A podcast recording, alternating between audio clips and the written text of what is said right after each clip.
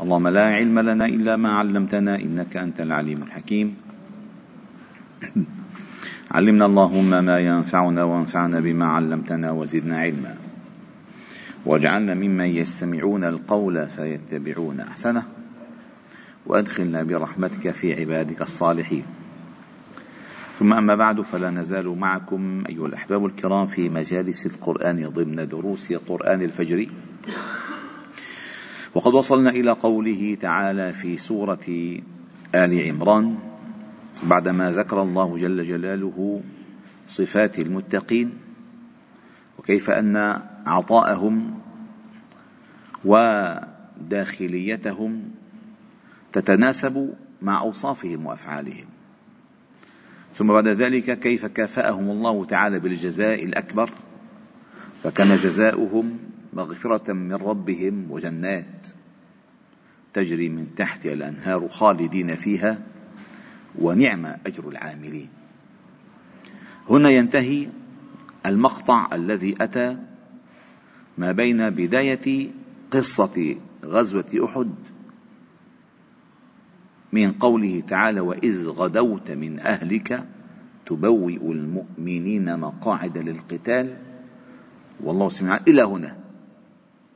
هذا المقطع أتى فاصل أتت آيتان فقط تذكر عن غزوة أحد. هذه والآية التي بعدها وإذ همت طائفتان منكم أن تفشلا ثم ذكر الله جل جلاله المؤمنين بمنه ونصره في غزوة بدر. ثم ذكر الله جل جلاله المحظورات التي تعيق تعيق وصول النصر ووصول مدد الله تعالى وهي المخالفات. يا أيها الذين آمنوا لا تأكلوا الربا أضعافا مضاعفة. ثم ذكر الدعوة الكاملة إلى المسارعة إلى المسارعة في ما يوجب دخول الجنة وأولها طاعة الله ورسوله. لذلك في قراءة نافع يا عميد قراءة نافع المدني. تعرف أنت محمد. يقول الله تعالى وأطيعوا الله والرسول لعلكم ترحمون. سارعوا إلى مغفرة من ربكم. ما في واو. ما في واو. ليش؟ دخلت المسارعة في طاعة الله ورسوله. هذا هذا الفعل. أطيعوا الله والرسول لعلكم ترحمون بمسارعتكم بهذه المسارعة. فالمخالفة توجب عكس ذلك. فانتهت هذه الآيات. بما ذكر الله تعالى فيها من صفات المتقين. ثم انتقلنا يعني أنا أقول لكم دائما طريقة القرآن في عرض الحدث لا يمكن أن يأتي بها إلا الله. سبحان الله. يعني مثلا لو أردت أن تقرأ أي قصة يكتبها مؤلف. هذا المؤلف الإنسي الإنسي. هو يكتب يكتب مع الأمزجة التي تعتريه. ربما آخر فقرة بالقصة صار معه كتام فأسرت على كلماته. ربما انقطع الكهرباء ربما صار معه مشكلة. فالإنسان لما يصف الحدث شيء والذي يصفه الذي أحدثه شيء آخر فالذي قدره وقضاه هو الله.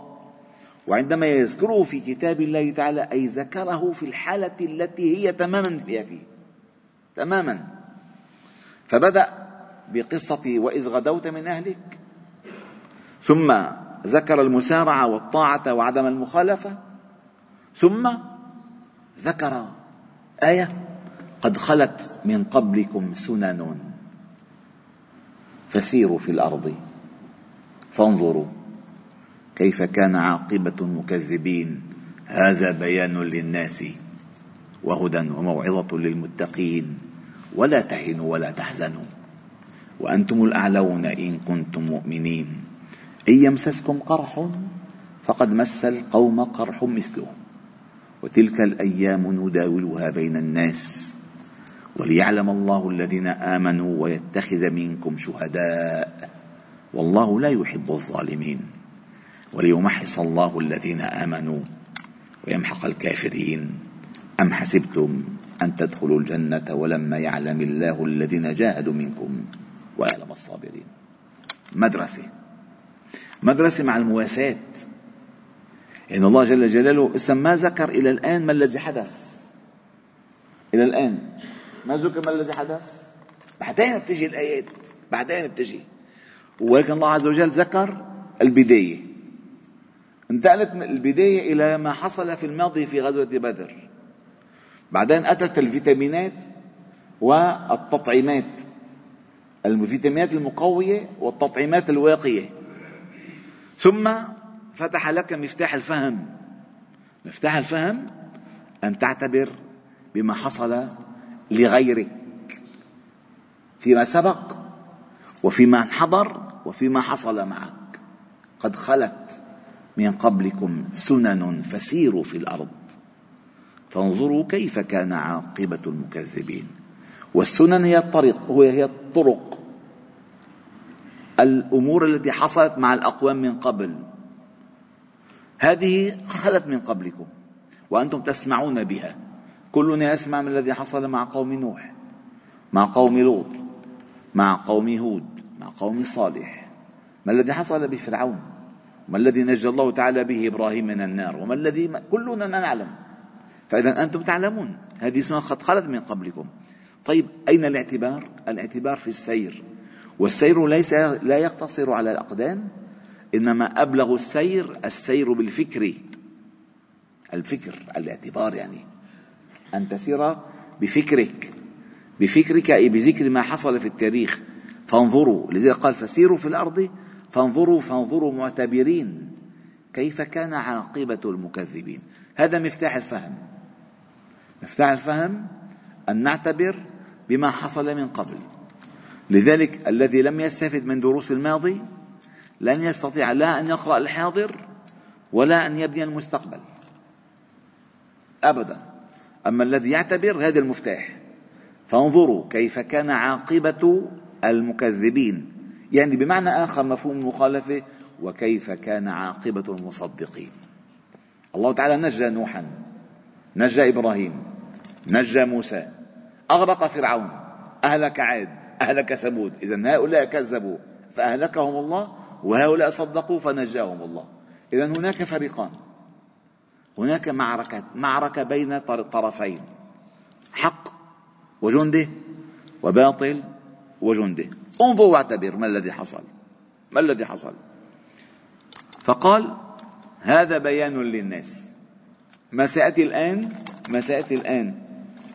بعد هذه الآية هذا بيان للناس. أي بما حصل لغزوة أحد. هذا بيان للناس. وهدى كي لا يميلوا إلى الضلال. وموعظة حتى يتعظوا حتى لا يقعوا في مثلها. وموعظة للمتقين. والقرآن أيها الأحباب الكرام هو بيان بيان الله لنا وبلاغ الله لنا وإنذار الله لنا. هذا بيان للناس كل الناس. وهدى القرآن هدى وموعظة للمتقين. كيف بدأت القصة؟ ولا تهنوا ولا تحزنوا. ما دام الإيمان معكم والإيمان هو القضية الكبرى التي تجعلون نصب أعينكم فلا تهنوا ولا تحزنوا فما دام الإيمان معكم فأنتم الأعلون. مهما قوي عليكم البلاء ومهما أتت أمامكم السقطات والهزائم ولكن هذه للاعتبار الله لن يتخلى عن المؤمنين. ولكن يبتليهم في تمحيص وليمحص الله الذين آمنوا في تمحيص في إكرام للشهداء. فقال ولا تهنوا. والوهن هو الضعف الوهن هو الضعف. لأن الإنسان بعد عادة عادة بعد القتلة بضعف فإذا ضعف شو بيعمل؟ بيعود. قال لا تهنوا لا تهنوا لذلك قال وستأتي الآيات نفس السياق. وكأي من نبي قاتل معه ربك. فما وهنوا لما أصابهم في سبيل الله. هذا من من السير في الأرض للنظر كيف كان عاقبة الذين من قبل. هذا من السير. فقال ولا تهنوا لما أصابكم يعني. فما أصابكم من ضعف لا تستسلموا إليه. قوموا. أعيدوا السير. أعدوا العدة. ولا تحزنوا لما أصابكم. أبدا. فما فالعيش في أسر الحزن مميت. أي العيش في أسر المصيبة. خلص. كيف مثلا عنده حبيب له أو حبيبة أو أم أو ابن إلى آخره مات. كيف بده يعيش بلا لا. بينعش. شو المشكلة؟ اللي مات اللي مات هو. ما كان عنده حبيب مات وعاش بلا. شو المشكلة؟ لا تعيش أسر الحزن أو أسر المصيبة لأن الإنسان مصاب. قال ولا تحزنوا وأنتم الأعلون. لا تنسوا أنكم بالإيمان أنتم الأعلون مهما حصل. فإن قال أبو سفيان عقب المعركة أعلو هبل أعلو هبل. فلا تلتفتوا. فالله أعلى وأجل وأنتم الأعلون بالإيمان. لذلك الله تعالى ماذا قال لموسى عليه السلام؟ لا تخف إنك أنت الأعلى. وألق ما في يمينك تلقف ما صنعوا فرعون كله قدامه. فرعون شو فرعون. فرعون. وجنده قدامه والسحرة قدامه والملأ كلهم معه. وموسى وحده ومعه عصا. قالوا لا تخف. إنك لأن هو فأوجس في نفسه خيفة موسى. قلنا لا تخف إنك أنت الأعلى. وألق ما في يمينك. تلقف ما صنعوا إنما صنعوا كيد ساحر ولا يفلح الساحر حيث أتى. فلما بيصير الإنسان فعلا بهذا الإيمان الذي يرفعه فما بيخضع ولا بيضعف ولا بيحزن ولا بيستكين بل يعلم أن كل ما يأتيه من الله تمحيص له. ليختبر الله تعالى صدق إيمانه وصدق إقباله وعزمه. فالآية سياقها رائع. ولا تهنوا ولا تحزنوا. وأنتم الأعلون. إن كنتم مؤمنين إن يمسسكم قرح. في غزوة أحد فقد مس القوم قرح مثله في غزوة بدر. وتلك الأيام نداولها بين الناس. فهذه الأيام دول. مرة علي مرة عليك ومرة لك. مرة نساء ومرة نسر. مرة نفرح مرة نحزن. وتلك الأيام نداولها بين الناس. وليعلم الله الذين آمنوا ويتخذ منكم شهداء. فقد يصطفي الله تعالى من المؤمنين شهداء. والله لا يحب الظالمين. وليمحص الله الذين آمنوا. تمحيص اختبار. ويمحق الكافرين. هذه مدرسة فيما يعتريه فيما يعترضه للإنسان في طريقه على مر التاريخ. سواء أتى ما يحب أم أتى ما لا يحب. هناك تمحيص وهناك ابتلاء. والله هو الذي يقدر آه، جريان الأيام بين الناس وبعد انتهاء الأيام تخرج النتائج. والله تعالى أعلم وأحكم. الحمد لله رب العالمين سبحانه وبحمدك نشهد أن لا إله إلا أنت نستغفر ونتوب إليك. وصلي وسلم وبارك على محمد وعلى آله وأصحابه أجمعين والحمد لله رب العالمين.